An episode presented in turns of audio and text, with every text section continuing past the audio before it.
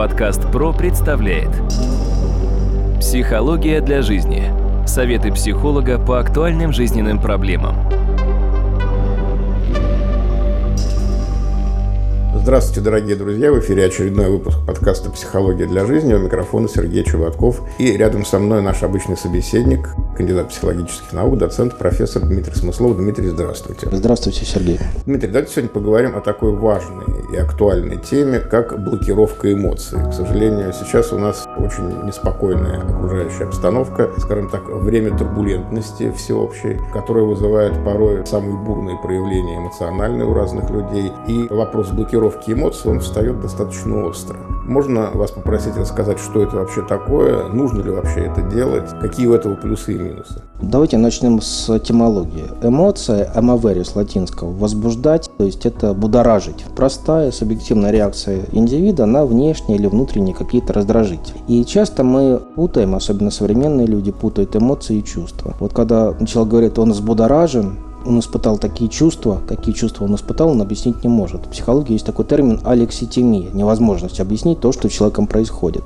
Эмоции бывают своеобразные. Самое главное то, что эмоция это несколько, я бы сказал, изменчиво. Это то, что здесь и сейчас. То, что мы можем испытывать, эти эмоции могут меняться. Пришли в Третьяковскую галерею, из зала в зал переходя, можем чувствовать разные эмоции, когда воспринимаем картины. Эмоции мы делим на простые и сложные. Ну, допустим, простые эмоции – это первичные потребности, которые нужно удовлетворять. Когда-то, к сожалению, некоторые наши психологи были вынуждены оказаться в концлагерях, и вот когда они описывали, как человек может выжить, Оказывалось, что он не должен заботиться в концлагере, когда логика абсолютно ломается, ломается личность, все, что было положительно, становится отрицательным, все, что становится отрицательным, становится положительным. В среднем человек ломался за 3-4 дня. Потом он становился просто животным. И вот как человек мог выжить? Он мог испытывать только первичные эмоции. Удовольствие от самых простейших переживаний тела. Если он пробовал задумываться по поводу того, что с ним происходит, что происходит здесь, совесть и прочее, он не выживал. А если он просто получал удовольствие, простите, от самых элементарных физиологических переживаний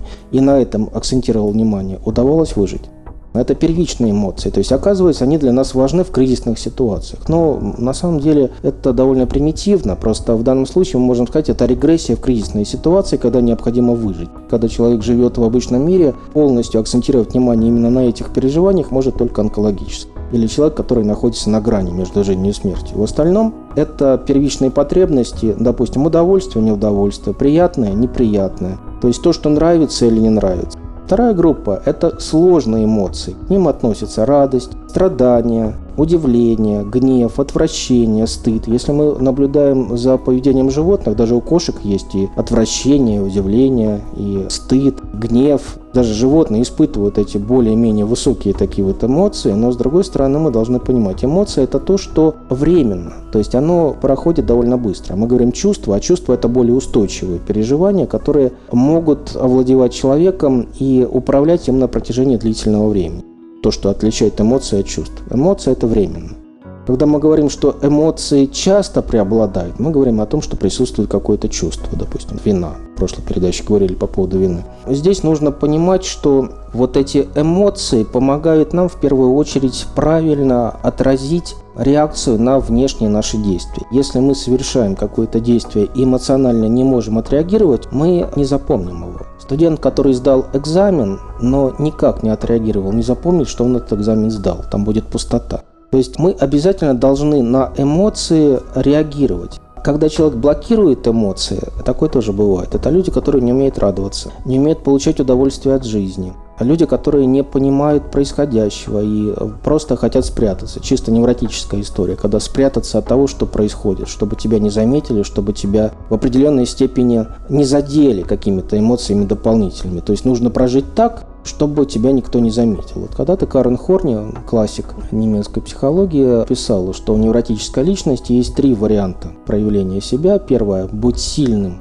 для того, чтобы тебя все боялись, и тогда тебя не тронут. Либо будь слабым, потому что тебя будут презирать, но с другой стороны тебя тоже могут не тронуть, возможно. Или спрячься так, чтобы тебя не заметили. И тогда тебя никто не заметит, и ты можешь прожить более-менее нормально. Вот когда человек блокирует эмоции, это именно сюда. Но чисто природно эмоции каждому из нас даны изначально. И здесь мы должны понимать то, что когда мы пробуем блокировать эмоции, они у нас накапливаются на уровне как раз чисто физиологическом.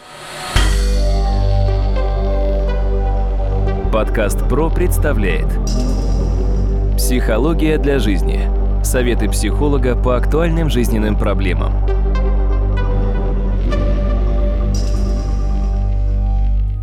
То есть это тело, это напряжение, это напряженные позы. Это как раз та самая история, когда человек некоторое время может это держать в себе, а потом обязательно это проявится. В любом случае проявится, а в каком плане проявится? Жесткие действия, какие-то определенные мимические или движения жестикуляции, будет более напряженная походка. Чем это чревато, чем это опасно? В первую очередь тем, что блокирование эмоций фиксируется на уровне тела, на определенных зонах тела, за которые они отвечают. Ну, давайте рассмотрим. Зона шеи – обида, Часто изглатывание, ком в горле, тот же самый вариант. Грудь, боль в груди, тяжесть в груди. Это как раз проблема с близкими людьми. На шее тяжесть. Ну, у русских есть поговорки «сел на шею», «сесть на шею» там и так далее. Это ответственность. Зона шеи – это ответственность. А мужчина за воротник закладывает э, или потирает шею. Девушка что делает? Она шею приоткрывает перед молодым человеком или мужчиной, тем самым демонстрируя как бы покорность. Вот когда волосы пучок, та же самая история. Когда мы говорим о задней стороне спины, это страх предательства, страх удара со спины, поэтому человек начинает сутулиться. Мы блокируем эмоции, мы закрываем себя от этих эмоций, но эмоции нас не отпускают. Скажите мне, пожалуйста, когда человек может поскользнуться, если у него зона, допустим, между лопатками напряжена, куда он упадет? На спину. Совершенно верно. Именно туда, где идет напряжение. Там, где блокируются эмоции, туда он и падает. Подобное притягивает подобное. Чем еще опасны блокировки эмоций? В первую очередь тем, что накапливается стресс, который когда-то открыл Ганс Селье, профессор Торонского университета. Селье обратил внимание, что для человека важно напряжение и расслабление. Напряжение, когда мы что-то делаем ради чего-то. Если мы просыпаемся, это напряжение. Умываемся, это напряжение. Если мы бреемся, это напряжение. Если мы одеваемся, это напряжение. Если мы сдаем экзамен, это напряжение. Но после этого обязательно должно быть расслабление. Если расслабления нет и все время накапливается напряжение, тогда возникает состояние того, что мы все время находимся в ощущении того, что сейчас может что-то произойти. Большинство людей, кстати, в этой ситуации находится весьма длительное время. И, соответственно, когда эмоции блокируются, постепенно энергия организма начинает растрачиваться на то, чтобы держать этот организм все время в состоянии готовности к чему-то. Если мы все время будем держать себя в готовности к чему-то, у нас постепенно энергии станет гораздо меньше на реальные свои физиологические возможности, эмоциональные возможности. И постепенно это будет сказываться на физическом, физиологическом состоянии. Это удар по желудочно-кишечному тракту, по сердечно-сосудистой системе. И поэтому, конечно, блокировка эмоций, она весьма чревата. Эмоции нужно по возможности выражать, проявлять. Ну и как же разблокировать эмоции? Один из вариантов – это так называемая телесно-ориентированная терапия. Закрыть глаза, почувствовать, где в теле эта эмоция локализуется, и постараться ее выразить. Иногда через дыхание, глубокое дыхание, выдыхать какие-то тяжелые переживания, а иногда выразить их при помощи жеста. Если есть музыкальный инструмент, человек играет, можно сыграть это состояние. Не обязательно, что это будет мелодично. Иногда это очень мелодично получается, но это оказывается весьма важно. То есть то, к чему человек готов, это нужно проявить. Или выразить это в качестве, простите, рвоты. Не тошноты, но рвоты. Потому что люди устроены очень странно. Когда человека тошнит, он старается эту драгоценную влагу удержать при себе. Проблема в том, что нужно поступать с точностью до наоборот. Физиологически организм хочет высвободиться от этого. У русских есть поговорка «мне тошнит от этого человека», «тошнотик» и так далее. Да? Неприятная тема, но на самом деле нужно позволить себе выпустить из организма эти эмоции. А когда мы говорим о эмоциях более глубинных, допустим, зона груди, сердце, легкие, действительно слишком серьезно. Нужно уметь выпускать не знаю, уехать подальше в машине, закрыть окна, прокричаться, проораться. в подушку прокричаться или глубокое дыхание, как один из вариантов, чтобы выпустить это напряжение, научиться. Большинство людей не умеет это делать. Как-то раз я был в парке аттракционов и наблюдал людей, которые некоторые кричали, а некоторые нет. По моим наблюдениям, те, которые не кричат, они живут меньше, нежели чем те, которые кричат. Но это не сразу в тот же самый день, но через несколько времени. Иными словами, если человек все держит себе, он живет гораздо меньше. То есть нужно уметь эти эмоции выпускать. Кстати, обратите внимание, при коитусе что происходит? Обычно люди кричат. Да почему?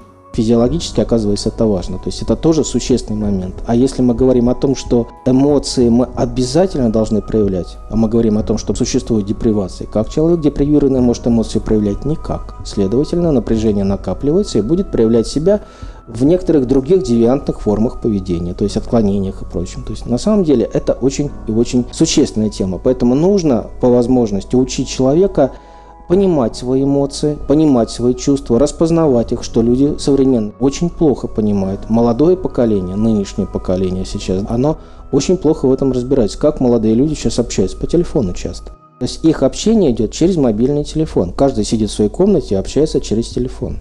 То есть это депривация, недостаток эмоций. Это на самом деле ковидное прошлое сказывается в определенной степени.